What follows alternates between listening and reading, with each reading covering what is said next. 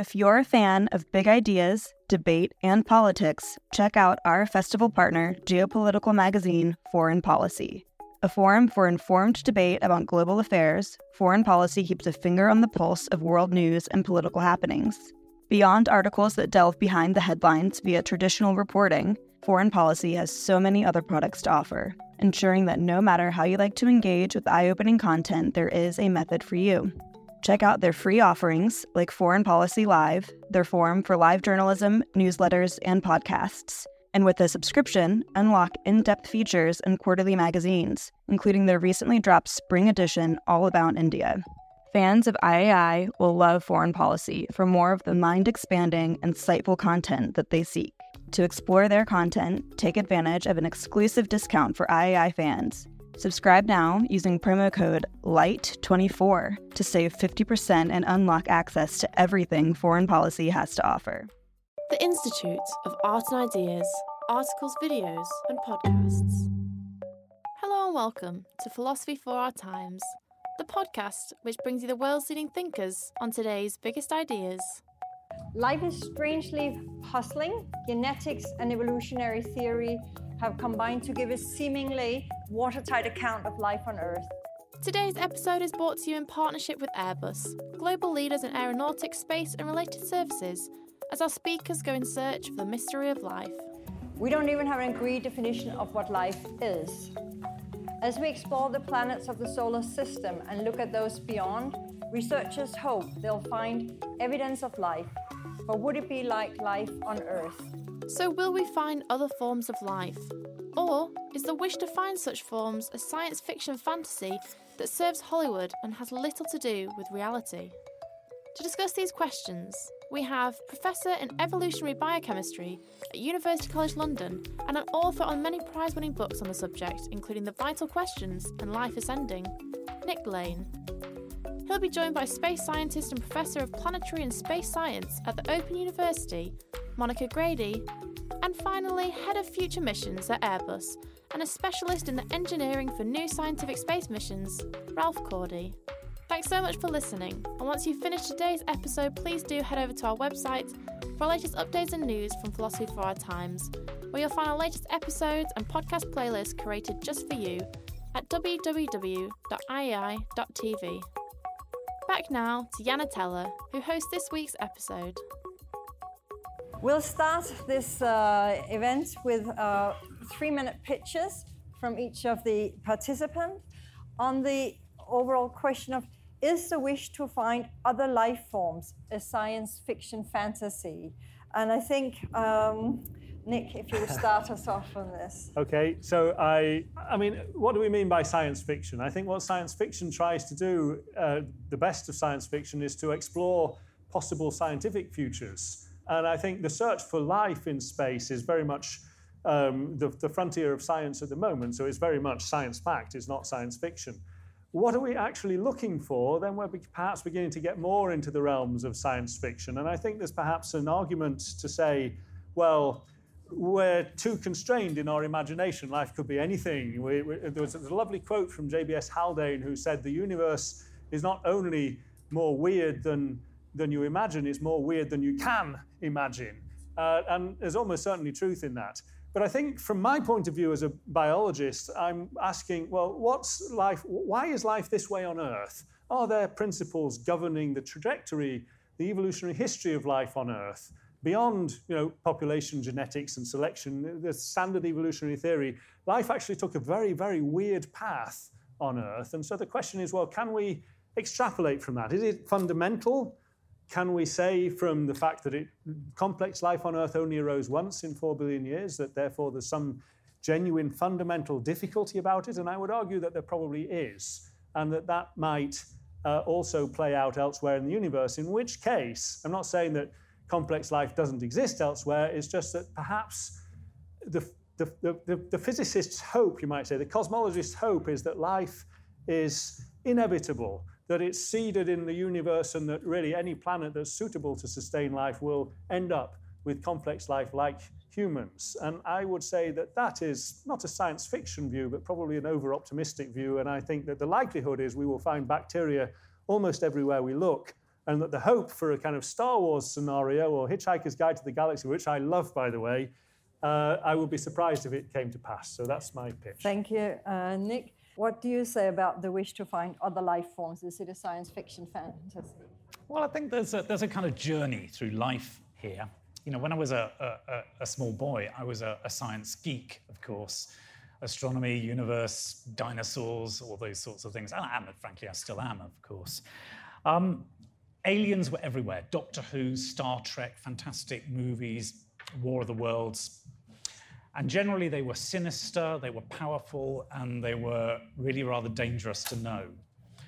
Now, thinking of alien life like that, is that actually a motivation for trying to find life outside of the Earth, or, or is it just a reason for being very scared about what might be out there? Well, you know, I don't think that's got much to do with the question about life or the search for life. That's more about fears of other humans, about fears and threats here on Earth, but kind of writ large and given a spacey distance and veil of mystery. Um, basically, you know, we're, we're facing, we would be facing things which were, I don't know, more powerful than us, but um, just as destructive as us. So I think you have to grow up a little bit and start to ask what sort of questions can we as human beings, not just as scientists, ask, which are valid scientific questions. Um, science questions don't get generated by a computer. Um, there's not some pre written agenda for scientific questions. We are just as capable as any scientists or engineers in asking questions. Of course, there are certain questions that are important today about how we live on Earth the climate, our health, natural hazards, things like that. But also the questions that we ask, and we ask ourselves at night. Here, we've come into the universe knowing nothing about it. What is this universe thing we're in? What is life? Where did it come from? Are we alone? Those are valid questions that we can ask as the public. And then the exciting thing is to start thinking about ways in which you can actually add knowledge to that. Thinking about ways in which you can start to chip away and answer some of those questions. Now, some people go straight out and listen out for alien radio broadcasts okay, that's like trying to sort of you know shake hands with them or, or, or something. Um, I feel that's still a bit linked to the scary aliens picture of powerful beings out there. Um, you know, I used to be a I used to be a radio astronomer myself. I trained in radio astronomy, and in my very group, a few years before me, not so very long before I was doing a, a, a PhD, uh, they actually discovered signals, beeps coming from deep space, regular beeps, and you, you, may be, you may have heard of the, the scientist who was leading that at the time, doing her PhD. That was Jocelyn Bell. Um, so today, we're not looking to shake hands with aliens. We're looking at exciting ways to really answer questions which are relevant to this. Questions about the conditions on Earth in the past, conditions on other planets in our solar system, and even conditions on planets in other solar systems. These are realistic things to do now for scientists and engineers, but they are linked to this big question that we all ask. Okay, Monica, what? Remind me what the question was. The, the question is Is the wish to find other life forms a science fiction fantasy? No. Good. so, okay. no, no, I, I, suppose I better expand yeah. on that somewhat. Yes. No, it is not a science fiction fantasy. I think 30 years ago, it was a science fiction fantasy because we didn't know enough about the, the range of life on Earth, the, the types of conditions that life could exist in. We didn't know about the possibilities of um, planets around stars beyond our own. We didn't know about the uh, uh, types of life that could exist in all sorts of niches in Antarctica, in the deep oceans, and so on and so forth. So it is not science fiction to want to look for life beyond the Earth. I think it is science fiction somewhat, as, as, as both my colleagues mentioned, to, to look for something that looks like us. I mean, we are designed to operate in this gravity. We are designed to operate with a particular um, solar radiation. We are designed to, to deal with life on Earth. Life on Mars would look different. Life on Europa would look different. Life on, you know, one of the planets around another star would look different because every planet is different. You know, even Earth-like planets differ one from another because Mars is an Earth-like planet. So we're not going out as scientists. I don't think we're going out to look for something that looks like us. 66 million years ago, we would have been looking for life that looked like a dinosaur but then they were wiped out. And so the little furry mammals could, could evolve to, to, where, to where they've got to now. And so things change. So you start off with the same materials, but they develop in, in different ways. Now, Nick said that complex life, I think he said this, only got going once on Earth. Mm-hmm. How do you know? Well, we don't know, but there you go. We, you see? We so know, complex we life. Get into, I'll come yeah, back to you on that. We're, we're just finishing We're going to come back to that yeah, one. Yeah. So it's a sort yeah. of thing that we don't know what the original types of life were on Earth because they could have got wiped out, and uh, the only the seed that that germinated that that became us only started 3.5 billion years ago. So there could have been other life forms. So we'll take up on that one for a moment. But first, before we can even discuss what we expect to find in space, let's try and define what life is. I mean, scientists have discussed this for centuries, but could you try and give us a definition that we can use? Uh, what is life? Well, I, no, I can't. Um, because I actually um, go out of my way not to try and define life because life is essentially a process and a continuum. Um, so, so if you're working on the origin of life, at what point does some kind of cell-like entity become a living entity that we define as life? Well, you could, you could draw a line across that continuum almost anywhere you want. Uh, and if we were looking for life on another planet, um, you know, you're looking for, let's say, uh, disequilibrium of gases in an atmosphere, but geology can do that and life can do that, and it's a matter of degree. And where do you draw the line across it? So we, we don't really know. Similarly, is a virus alive or not? Biologists can't agree among themselves uh, about that question. So I think it's I think there's a degree of maths envy that we would like to have an equation and simply have a kind of gamma sign for life and, and, and define it like that. There isn't such a thing. Um, there, there, there, it's much more muddy than that. And so I think the question really is a frustrating one and better to ask, well, what is living? What, what, what do living things do? How do they change their environment? What, what, what do they have in common? It's a much muddier question, but it's one that we can actually answer in a practical way. Right. But you would not say trees and plants are, are living beings. Certainly they're living beings. Uh, okay, so but but where we're looking for when we look in space, we go over to bacteria, or is also plants could be what we're looking for? Well, I, we're back to this question about life. Uh, you know, I, I, said life had a s- complex life on Earth, by which I mean specifically eukaryotic cells, which are our own kind of cell, which have got a nucleus with lots of DNA in. Now, plants are eukaryotes like us. So are fungi, so are algae, um, all animals, uh, and things like amoeba and so on. Now, I say they arose once. That's to say, we all share a common ancestor because we all have the same kit, basically. We're, the, the, the, type, the structure of the cells and the biochemistry of the cells and the genes, we all share them. We plainly have a common ancestor not so very long ago with plants. Um, now, perhaps there could have been hundreds of separate origins of complex cells, complex life on Earth, but there's no evidence for that. We've been looking across Earth for a long time, finding things, finding unexpected things. We sequence them mostly, apart from some very weird groups of bacteria recently, they fit within groups that we already know about. So it would be reasonable to say, well, it might be out there, but we haven't found it and we spend a lot of time looking. Um, and, and the other aspect is, well, it could be in the fossil record.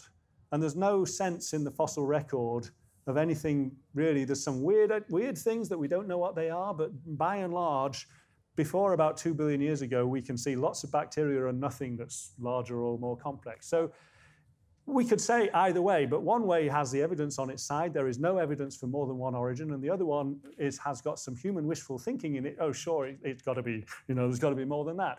I think it's more interesting scientifically to say, what if it really did only happen once? What does that tell us about life in the universe? What can we infer from that? Does it tell us anything really, or are we just imagining things? I think it tells us something. Just before we move yeah. on, um, what will you define, if you can say it very briefly, that is the difference between a simple life and the complex life?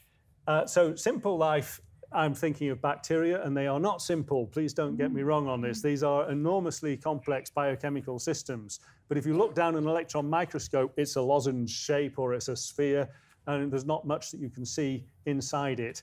A eukaryotic cell is perhaps 10 to 100,000 times larger in volume, and it's got all kinds of funky things going on inside that are large enough to see with a microscope. So it's is again, it's a continuum. They do cross each other, but there are no bacteria that are on a kind of, uh, this, this, you know, there's absolutely nothing like a flea made from bacterial cells. Let's, let's leave it at that. Okay, thank you very much. Um, Monica, I move on to you. I think Nick gave an explanation of why he argues there's only one origin uh, and what life is. What do you think of this explanation? And also, what is life to you? What is life to me? Well, the famous um, astrobiologist, astronomer Carl Sagan said, to say I'll know it when I see it is not good enough. Because a lot of people say, well, of course you know what life is. It's obvious. It's obvious. And it's not. I mean, Nick gave the example of a, of a virus. You know, it's like, is it, is it alive? Well, it needs something else to help it go through it, it, its life cycle. So clearly, it, it can't live by itself. So, this idea of building up life from building blocks and getting, getting started until you've got a bag of chemicals that suddenly go, doing, I'm alive. It, it, it's like where, as, as Nick said, do you draw that line? Where, when is it a bag of chemicals and when is it something that's alive? And that, as I understand it, and I'm not a biochemist, um, one of the uh, ways of defining this, uh, which I which I, I like and, and I can understand, is that something is living when it can transfer information from one generation to the next. When you've got this, so it's all about information transfer. Yeah, and a virus so, is alive by that definition, of course. Oh, right. Well, fine. Yes. That's, that's Which I'm, I would agree I'm, with happy about I would that. agree with you know, that, I, I, would, I would be happy about that because I would not be happy if a virus was dead. Was was not. no, no, sorry, sorry, dead, no, that's wrong. I would not be happy if a virus was not a living thing. You know, because it means I'd be suffering all these colds for nothing. But so my feeling, my feeling is that if something is alive, it is able to transfer information from one generation to the next. And then when you talk, start looking about evolution, it's how that information gets, gets changed a little bit. And, and, and, modified. You could say a computer or a book yeah, transfers information from one generation. Uh, yeah, but it doesn't do it by itself yeah. necessarily, unless we're starting talking about AI and, and, and, and uh, uh, neural networking and, and stuff like that. But a simple computer code has to be input by somebody, something. It doesn't spontaneously arrive. I think we're back to the difficulty so, of defining life, really. Exactly, yeah. Yes. Right, yeah. But then I'll move on to Ralph, and if you would also expand on the thought, what kind of life, if we go with the definition, if you're happy with Nick's definition of life, or you go with Monica's definition, is that the kind of life you expect to find in space? Or what kind of life would you expect? Well, I take, I take quite a, a, kind of an engineering view of life, as it were, not a biological view. I, I think of it in terms of something which has an effect on its environment. We've been touching on that a bit from what we've been saying already. Because I'm concerned with the things which you need to see to detect. If you think about the Earth, you know, it seems to me that life in whatever forms, however it started, has co evolved with the Earth. It is of the Earth, the Earth is of life. And we see the effect on the environment. We see the effect on the composition of the atmosphere. We see the effect on things in the ocean, Great Barrier Reef, for example, um, the City of London, um, uh, radio transmissions, uh, all sorts of things. It's having an, an effect. But so and does a great, huge forest fire in the Amazon. Or a volcano. Or a volcano. In, indeed. But if life isn't having an effect, then it's not having much fun, to be honest. Um, and yes, so there are are, questions wouldn't be happy about. to just find bacteria, you know, out in space. That's you want something that has an actual effect on us. Well, Well, bacteria, bacteria have more of an certainly effect. have an effect. in It So, would certainly yeah. have an effect. No, indeed. I mean, I'm just generalizing it to something which has an, an effect on its environment. And that opens up the practical questions of distinguishing that biological effect from non biological effects, the forest fire, the volcano, whatever it may be, into those practical issues of how you distinguish those things. And that's what we've been learning a lot about. You know, it's almost um, uh, like a, a- greater sophistication um, from just expecting to go and shake hands with an alien to thinking much more carefully about what things, observations are relevant to detecting life and understanding life. Right. But you would expect to find complex life in space um, with this definition. Are you're just open to whatever no, we would I'm find. totally open. I, I, I, from a sensing point of view, I think you have to be totally open and to be willing to recognize processes that you detect, effects on environments, and to build confidence in understanding those well enough to distinguish between when they are biological in origin or when they're not biological in origin. And that's a really hot debate at the moment, in both in planetary science, going and scratching around in the surface of the planet, or even looking into the atmospheres of planets around other stars.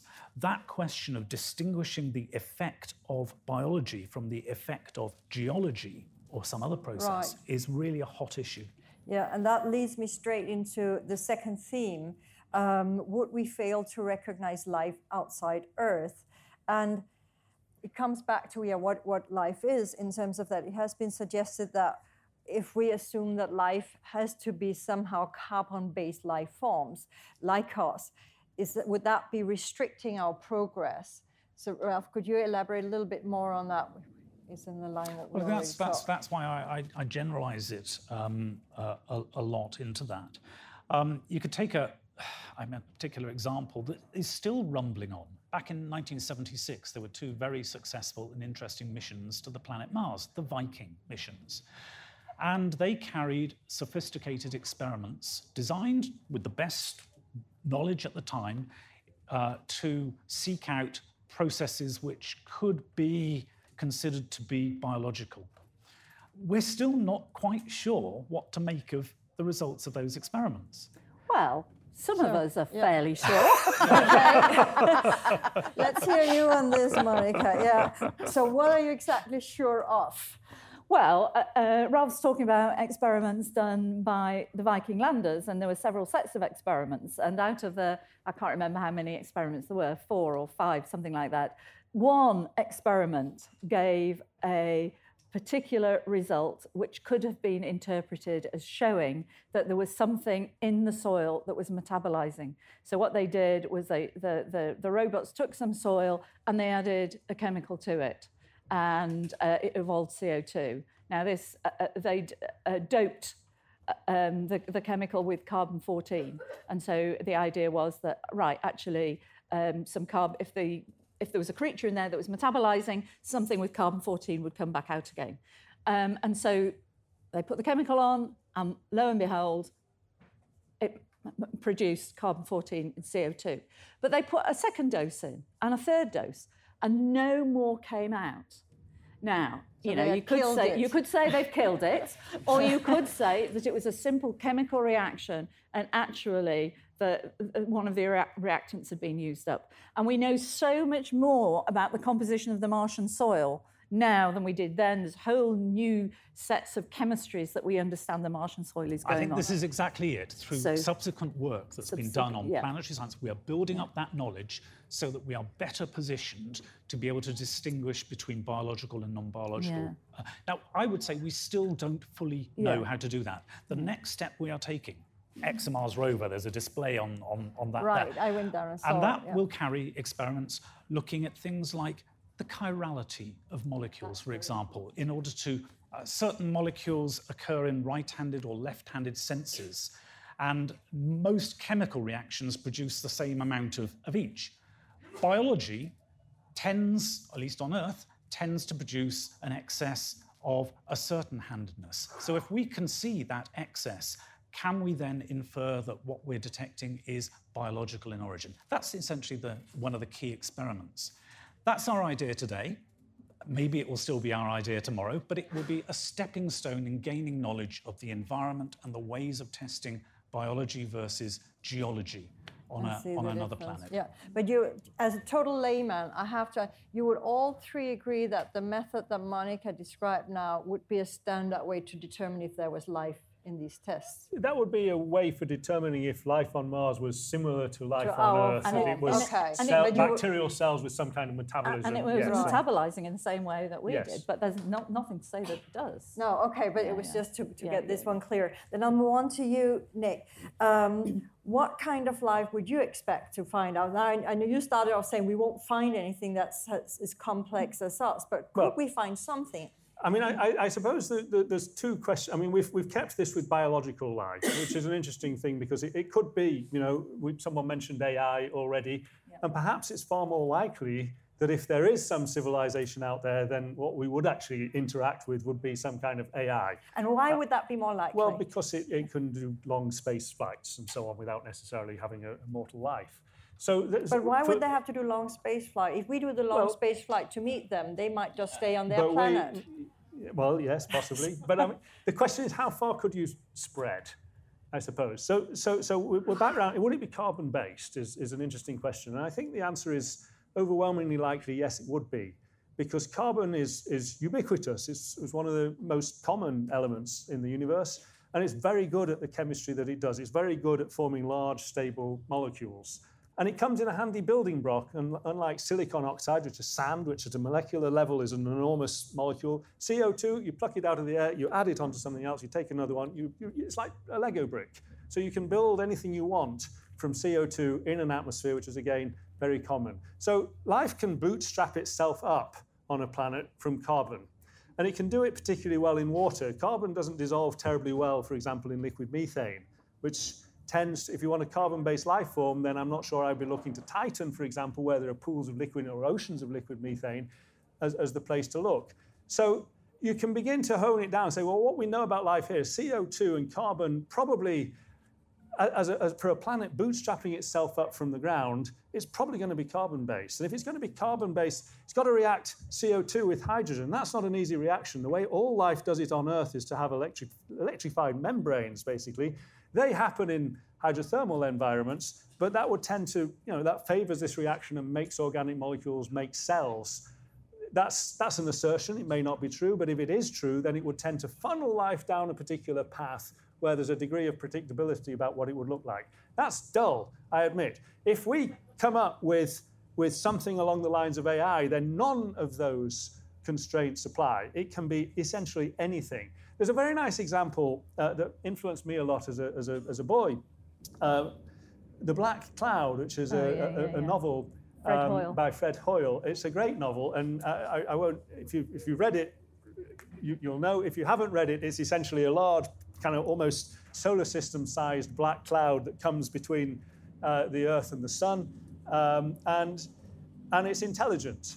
And it raises a lot of questions for a biologist. Well, how did it come to be intelligent? You need populations of things to, to have selection. But there was also a, a nice argument that I read that said, well, hang on a minute, if it was intelligent, it would have to have a brain capable of operating quite quickly. It's got to communicate across almost solar system distances, which are going to take minutes for light to cross. Therefore, how intelligent can it actually be? Could it hold a conversation in real time? And the answer they came up with was probably not. These are the kind of constraints, even on something which is a wonderful imaginative idea, but is it actually realistic? Now, maybe the speed of light really isn't a constant and really doesn't affect things, but I doubt that. I, I think it's more likely that we're not going to find a black cloud, however sad that statement might be. So I think we will find life like bacteria, as we do here. We're unlikely to find large complex aliens unless it be AI type things.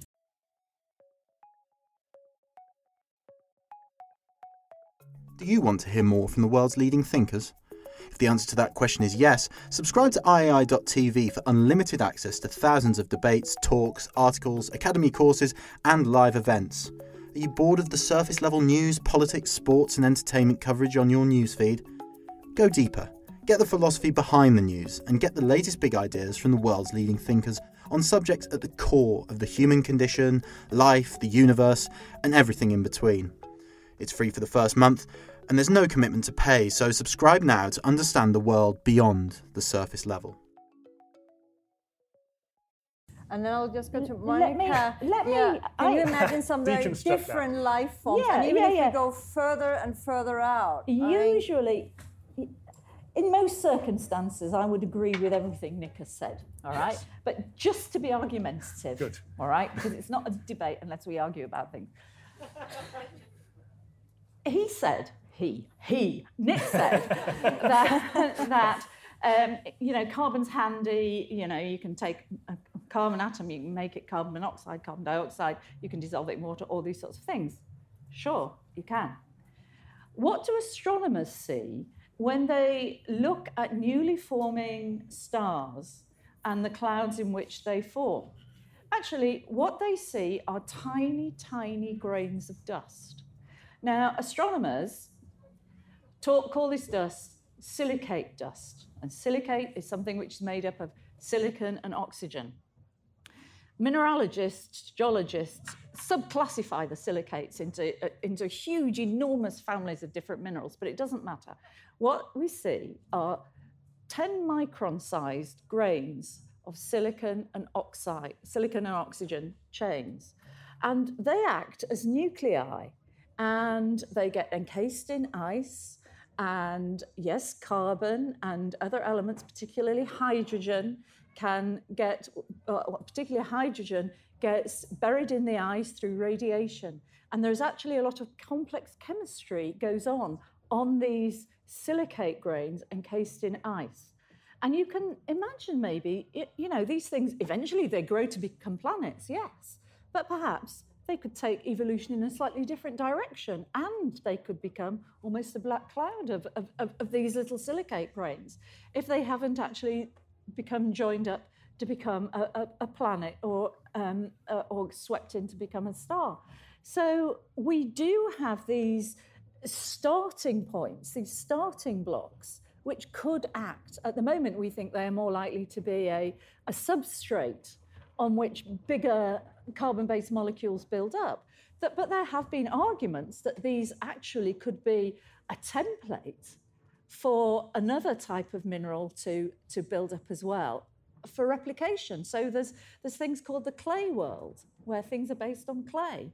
Now, it's not thought to be very likely, but you know, let's let's work with it. Let's let's say, right, actually, there's another star which has got a different type of radiation from the star from our star, which is actually a different wavelength.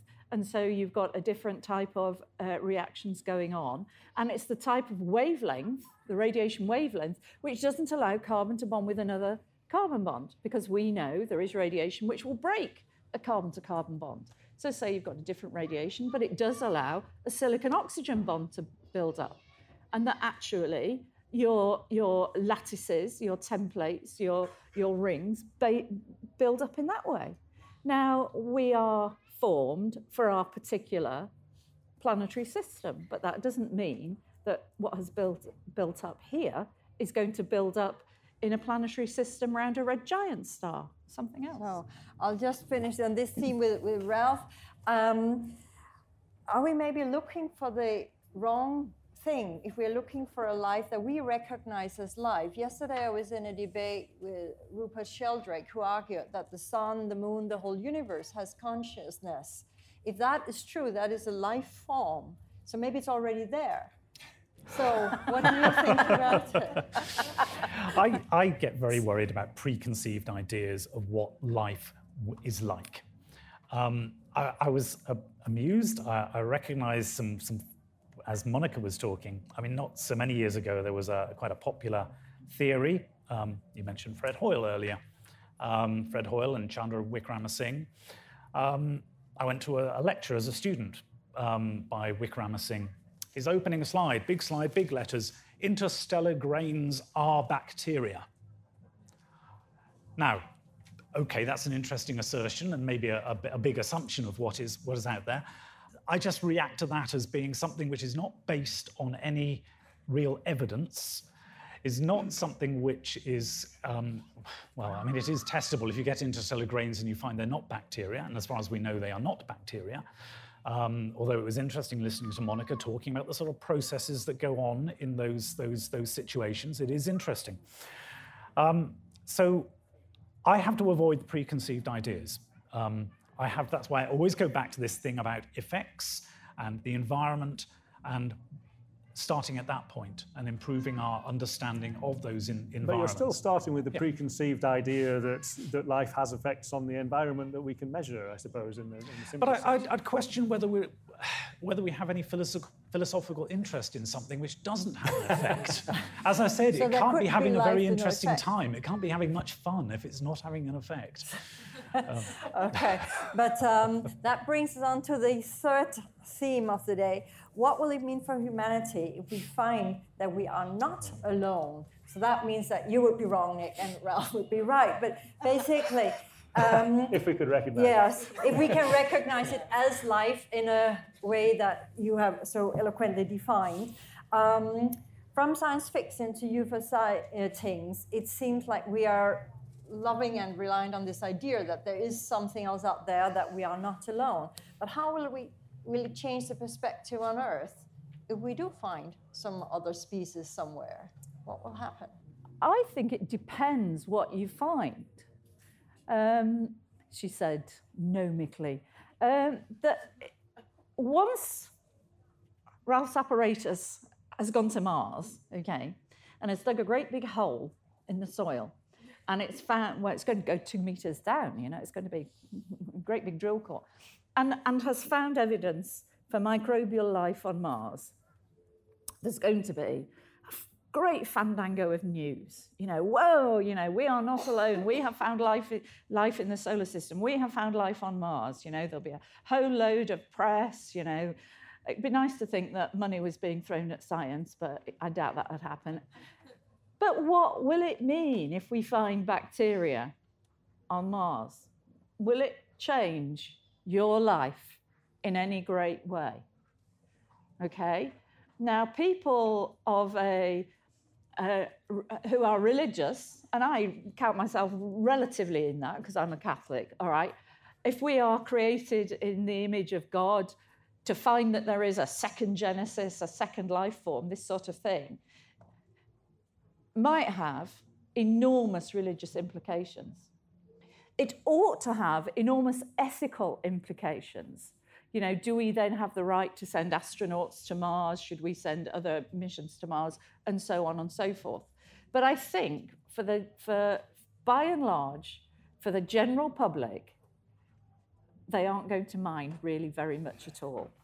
And if we find anything bigger than a bacterium on Mars, or actually on the surface of any of the planets in the solar system, I'd be very surprised if we find anything that can interact with us in any way that means anything. You know, so tube worms on the floor of Europa, yeah, exciting, more complex than bacteria on Mars, but not going to interact with us in, in any meaningful way.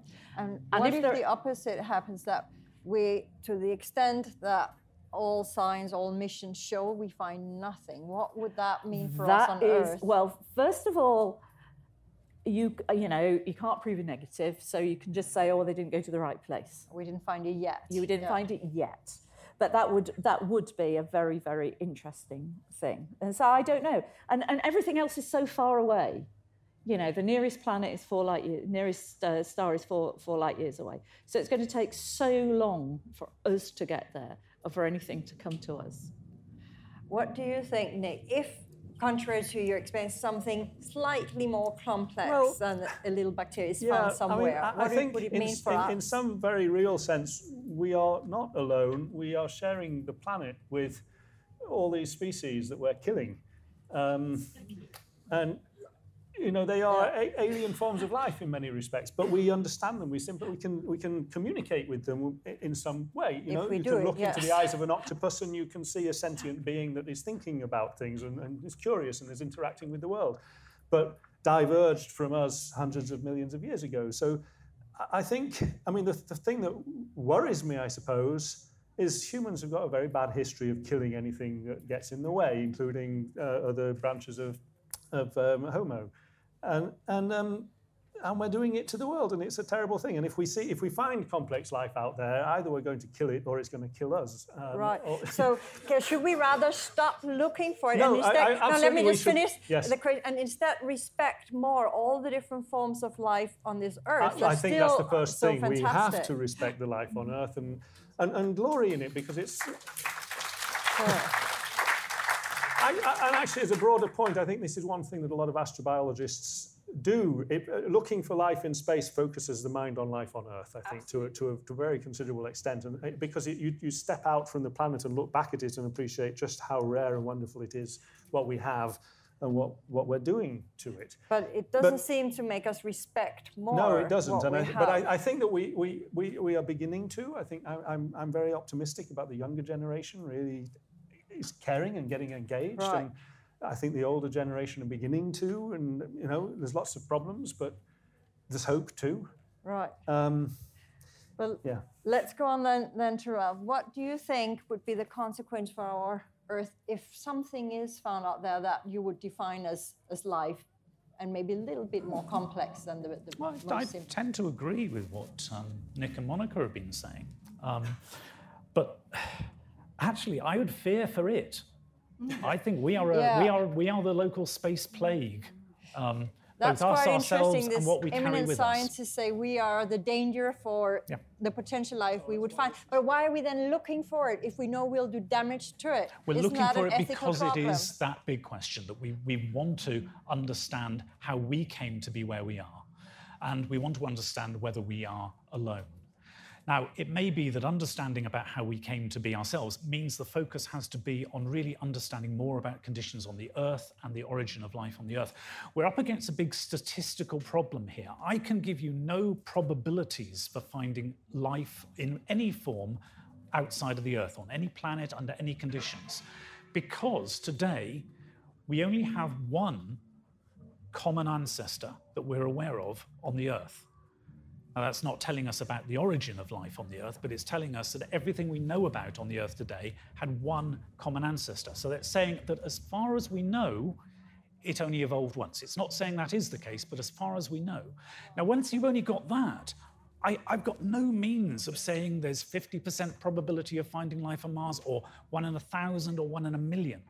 It's until you've got another bit of evidence, some other evidence of another evolutionary path on the Earth and understand why that came to, about, then you can start mapping that onto other planets and other, other worlds and start uh, having some idea of how likely it is.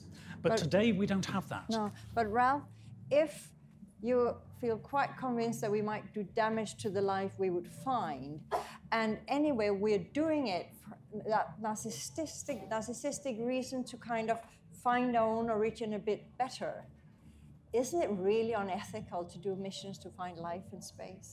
Well, we, we wrap them up with careful control to make sure that we are carrying as little life from Earth to Mars. I mean, I, have got a rover, it's been built in Chelmsford. I don't want to see, sorry, not in Chelmsford, in Stevenage. In, Stevenage, where I live is Chelmsford.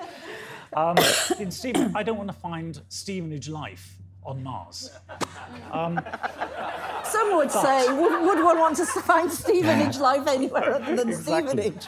but we can it doesn't have to be zero you know we don't have to go with nothing because we can we can at least postulate that over the, the lifetime of the solar system there has been some exchange of material between mars and the, the earth so we're not really feeling obliged to have it, it utterly pristine but we do want to keep things to, to levels which actually enable us to minimize as far as we can the likelihood of contaminating what we find and being able to unambiguously detect things from Mars that are from Mars and not from Stevenage when we get there. Right. But And I think it is, there is a Can I ask, yeah, the whole, is that controllable? I mean, you're a scientist from a certain part of the world that maybe uh, uh, have to work under some regulations, but there are scientists all over the world, and maybe there's someone in North Korea who will follow their leader and say, we will do this differently than the others. And so once we've done something and if Yes. we find life, Yes. Is it at all controllable, even with the best of your will?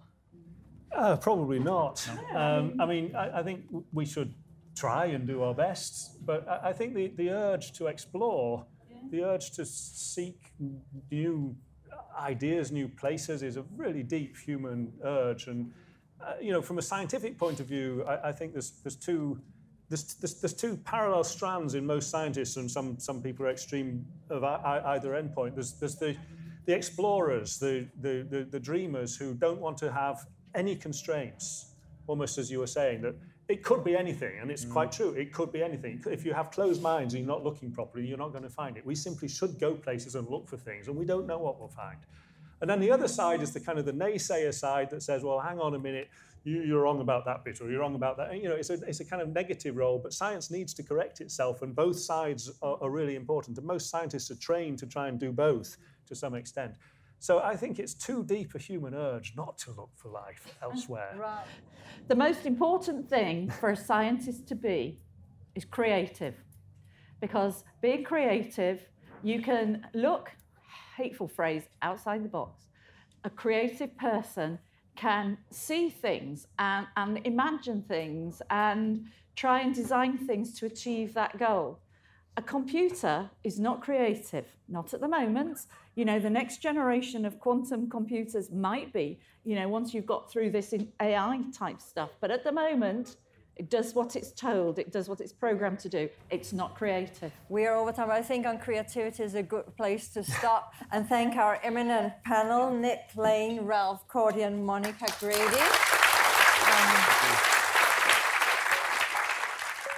Thanks for listening to this episode of Philosophy for Our Times. The podcast was brought to you by the Institute of Art and Ideas in partnership with Airbus. The podcast was hosted by me, Anna Carey, and our guests this week were Ralph Cordey, Nick Lane, and Monica Grady. If you'd like more on today's subject, then please do have a listen to our recent episode, Into the Unknown, with Martin Rees, Tony Milligan, and Elizabeth Seward, which explores the future of space travel and what this means for humanity. As ever, please do make sure you subscribe to the podcast. And now you've listened to today's episode, please do head over to iTunes and give us a rating or review. We'd really appreciate this as it helps other people find the podcast. Thanks again. Tune in next week for more debates and talks from the world's leading thinkers on today's biggest ideas.